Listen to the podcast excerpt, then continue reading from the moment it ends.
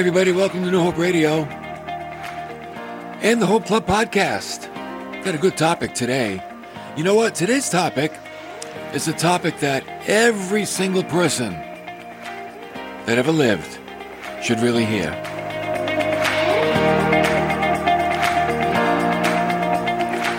I say that because there are some that never heard it, and then there are some that misunderstand it. Oh, yeah? I'm going to set the record straight today. And you know what that record is? Who is Jesus Christ? That's a very important question. You know why? Because it has eternal ramifications. And whether you believe it or not, it doesn't matter. You don't have to believe in gravity. But I wouldn't jump out of a tree if I were you. Jesus Christ and what you do with him has eternal ramifications.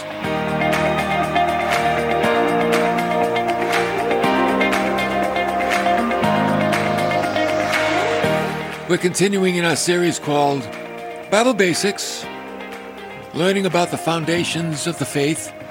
And today we take a look at Christology. Christology is a term that simply describes the study of Jesus Christ. The word ology, it means a subject of study or a branch of knowledge, right? And so what is it we're studying? We're studying who is Jesus Christ? The most important topic that anyone can ever learn, like I said, because it has eternal ramifications. So, Christology is a study of the person of Christ, a well fitted study for the Christian and the non Christian as well. I'm going to break it up into seven sessions of teaching. The first one, this time around, we're going to talk about the pre incarnate Son of God. Do you know what that means? If you do, beautiful. If not, stick around. And then, in another session, we'll talk about the incarnate Son of God. Then we're going to talk about the efficacious suffering, death, and burial of the Son of God. Then we'll talk about the resurrection of the Son of God and the ascension and the session of the Son of God. Then we'll be talking about the second coming and the kingdom of the Son of God. And then finally, session number seven, the eternal reign of the Son of God. So you see how important these are? Oh yeah, they all affect human history. Every one of them. So like I said, these topics are part of our Bible Basics series because they form the basis of our knowledge of who Christ is. So let's begin. Who is Jesus Christ? He is the pre-incarnate Son of God. Now, what does that mean? Well, incarnate means embodied in flesh, to be made flesh. Okay? We sing at Christmas time, Yea, Lord, we greet thee, born this happy morning, Jesus, to thee be glory given, word of the Father, now in flesh appearing. That's the incarnation of Christ. Okay? So today's topic, the pre-incarnate Christ, means we're going to take a look at Jesus Christ before he took on human flesh. Okay? Because he did exist in eternity past. This means that Jesus is eternal, which points to his divinity. Right off the bat, here's what we see. Jesus is divine. He's God, along with God the Father and God the Holy Spirit. Now, there are six aspects of his pre-incarnate state. Number one, and these are good to know. I write these down. If you get a pen and paper, man, write them down on your lunch bag right now. Number one, Christ is God. That's foundational. Back in the Old Testament, there's a prophet named Micah. And he said in Micah chapter 5 verse 2, But as for you, Bethlehem Ephrathah, too little to be among the clans of Judah. He's talking about the town of Bethlehem. He said, From you, one will go forth for me to be ruler in Israel. His goings forth are from long ago, from the days of eternity. So Micah is prophesying in the Old Testament that Christ is going to be born in Bethlehem. But that wasn't the beginning of his existence. That was the beginning of his human, fleshly existence. But he, he's hailing from eternity past, from the days of eternity. Okay? So now we have the fulfillment in John 1 verse 1. In the beginning was the Word, and the Word was with God, and the Word was God.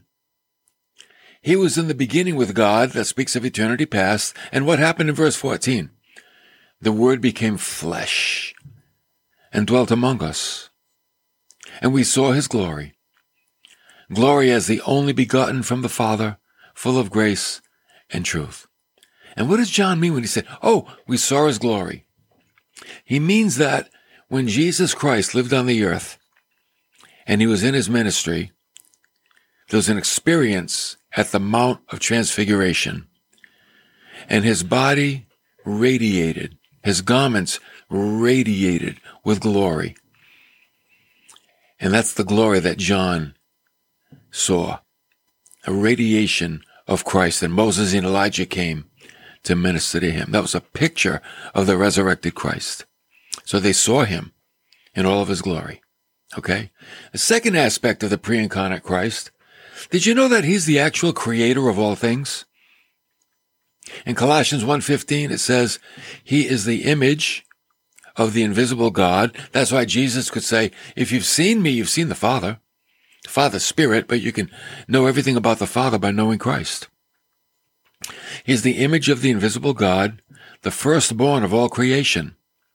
For by him all things were created, both in the heavens and on earth, visible and invisible, whether thrones or dominions or rulers or authorities, here it comes, all things have been created through him and for him.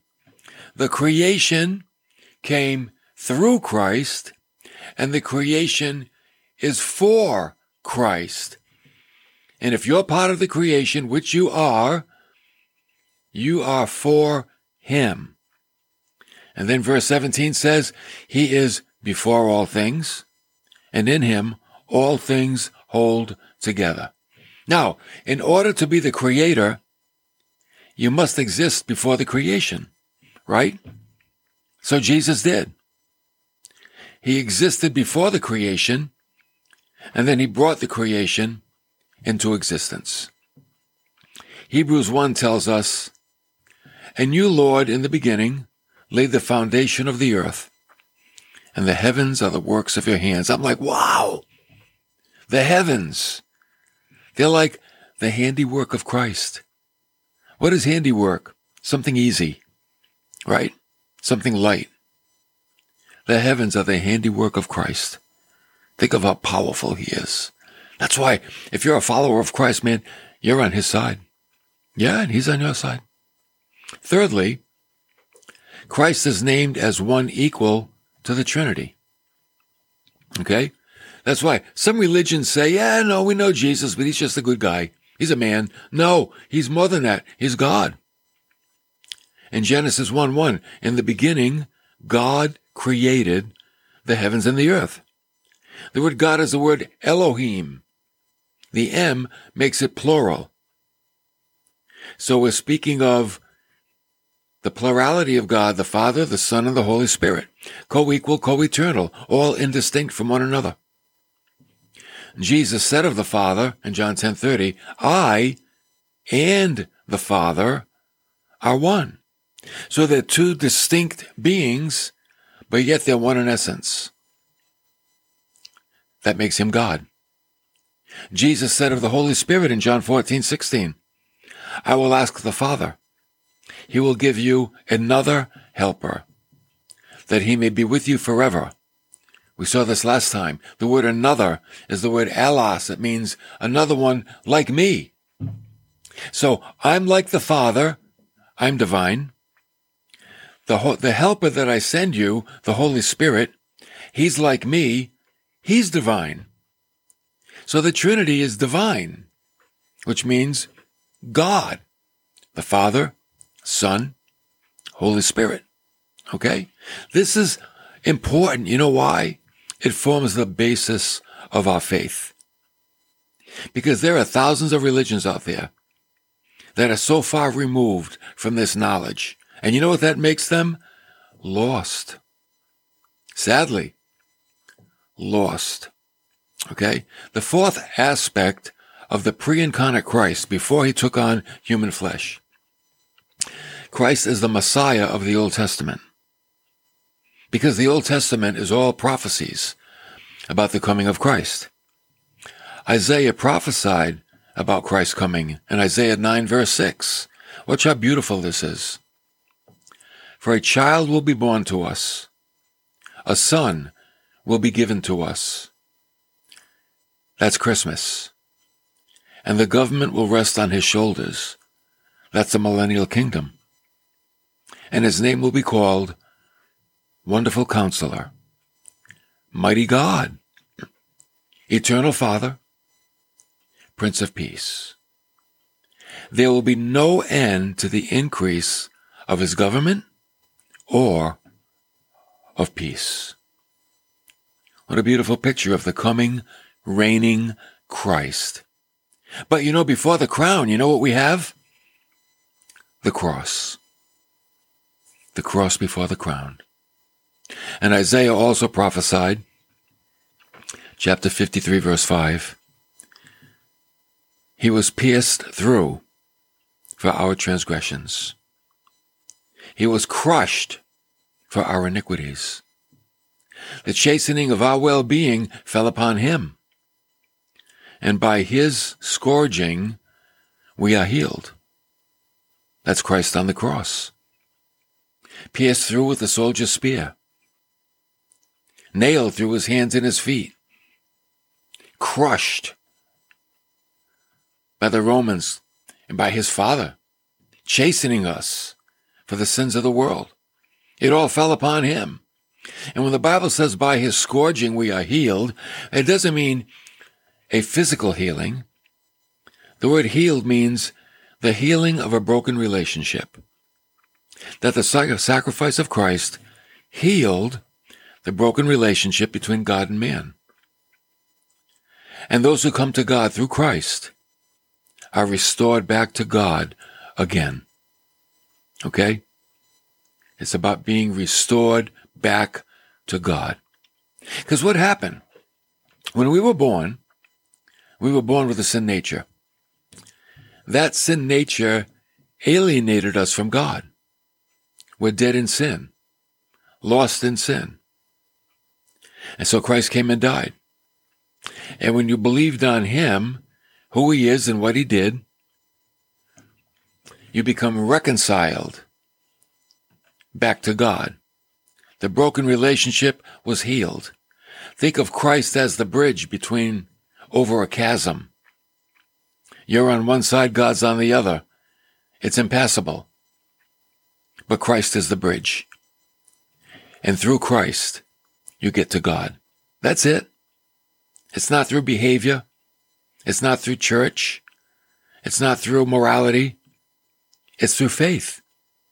It's through faith in Christ that I get to God. That's it. The fifth aspect of the pre-incarnate Christ is he is the angel of Jehovah. Maybe you've seen that term in the Bible. Jesus often shows up that way. The most notable being in Exodus chapter 3 verse 2. It's a scene at the burning bush. Remember that? Moses is out taking the sheep for a walk, and all of a sudden this bush speaks to him. And it says, The angel of the Lord appeared to him, and a blazing fire from the midst of a bush. And he looked, and behold, the bush was burning with fire, yet the bush was not consumed. Huh. That's what made Moses turn away and look at the bush. He's saying, wait a minute, this bush that's on fire, he's seen burning bushes before, but they all went out. This one continued to burn. He said, That's strange. Let me go investigate the bush that's not burning out. It keeps burning. And when he went over to the bush, the bush spoke. And it was the Lord within the bush. Moses, Moses. Think about it. The angel of the Lord. That was a pre incarnate mention of Jesus Christ. Christ spoke to Moses from the bush. And he gave Moses the challenge. You're going to go down to Pharaoh. You're going to tell him, let the people go. Let the people go out into the wilderness and worship me. And then we have the whole story of the Exodus. But that was the angel of the Lord, the pre-incarnate Christ, speaking to Moses from the burning bush. There were other places where Christ showed up as well. That's the Old Testament. Now, the New Testament also speaks of the pre-incarnate Christ. And that's so important that we know that Jesus was around eternally. He has no beginning, and he certainly has no end. Yes, there was a time he took upon himself to human flesh, but he always existed. Philippians 2 6. The testimony of Scripture. Here's what Paul wrote. Who, although speaking of Christ, he existed in the form of God, he did not regard equality with God a thing to be grasped. In other words, something to be held on to. He was equal to God in eternity past, but he didn't hang on to it. In verse 7, he emptied himself, taking the form of a bondservant, and being made in the likeness of men. Now that word emptied, it's the word kenoo, to make empty, to make of no effect. In theological circles, they call it the doctrine of kenosis, which means that he laid aside his deity. He didn't no longer have deity. It just means he didn't use it. See, when Jesus took upon himself human flesh, he added the human nature to his already existing divine nature. And now he's a man with two natures, human and divine. It's called the hypostatic union, the union of two natures.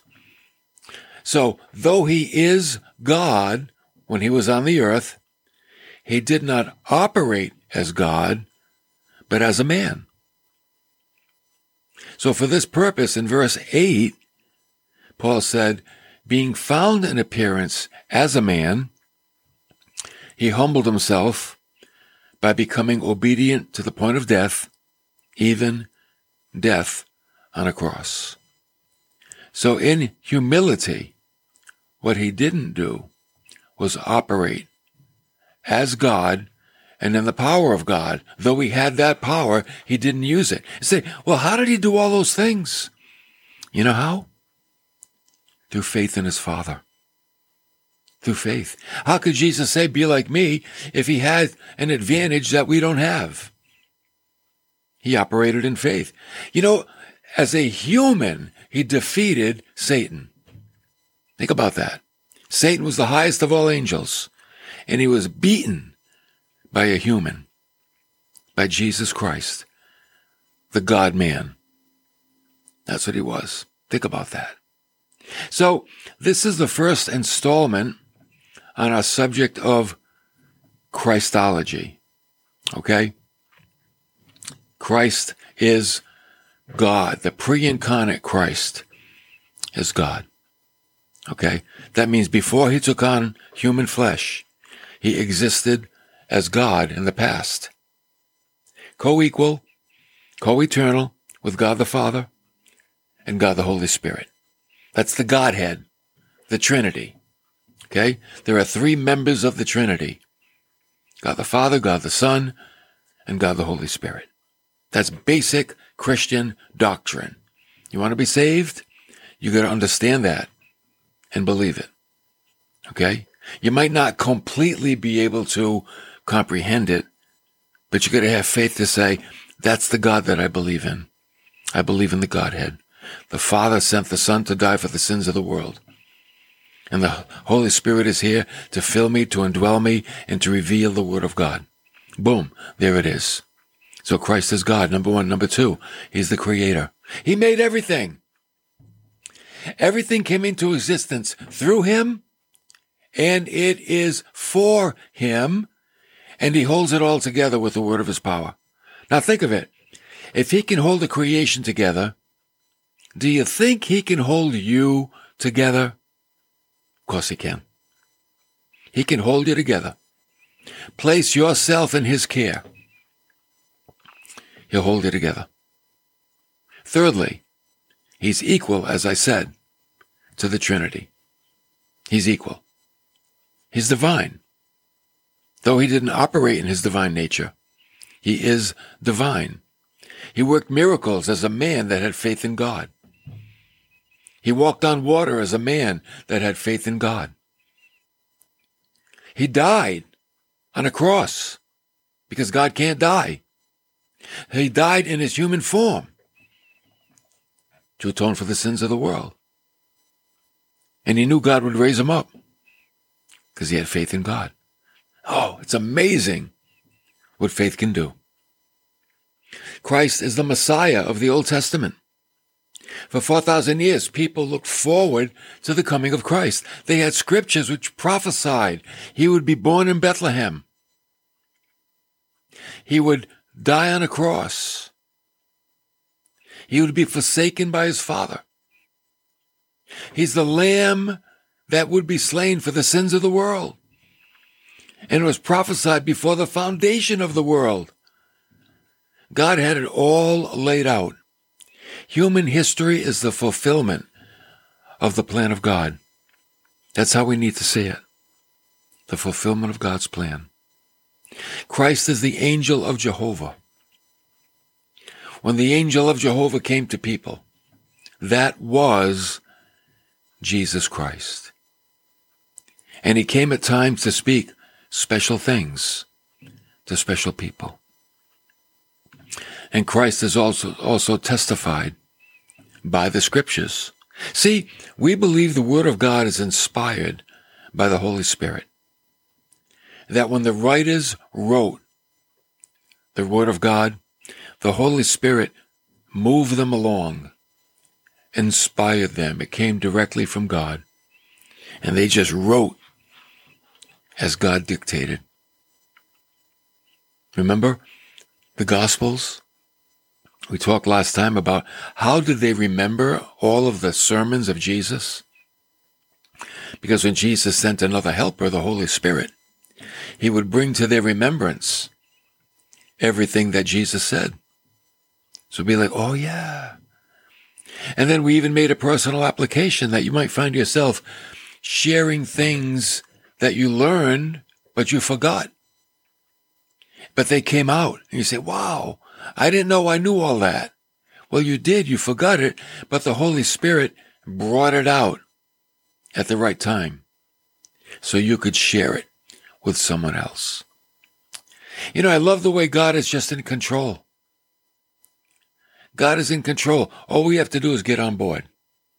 That's all. Get on board the gospel ship. He knows where it's going. Christ is at the helm. Just get on board. And people that don't know Christ, they need to be told, listen, get on board. God will reveal it. I believe if someone has a heart to want to know Christ, God will reveal it to him. But if their heart is like, I don't care about that stuff, then you'll never know. You'll never know. And like Jesus said to the Pharisees, you are lost and you will die in your sins. That's it. Because as Jesus said about himself, I am the way, the truth, and the life. And no one gets to the Father but through me. He's the one. He's the, and he's made it that simple. So we get on board and we believe. And God will make clear. Don't you worry. God will make clear the things that you might not understand in the beginning. And you begin this journey, this journey of faith, and this journey of growth. And as time goes on, your eyes are opened and you learn more and more and more. But what does it take? It takes a willing heart. So mankind is divided down the middle. Those that have a willing heart that want to know, a humble heart, and those that have a prideful heart. They don't want to know. They know enough. They know what they think they need to know. And there's no more. And that's the sad commentary. That's the side of the line you don't want to be on, believe me. You don't want to be there. You want to be with the humble because God exalts the proud, raises up the proud, gives grace. I mean, he exalts the humble. He makes war with the proud. Oh, I got that one wrong, didn't I?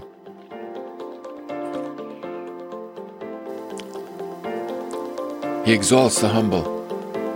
He resists the proud. Think about that.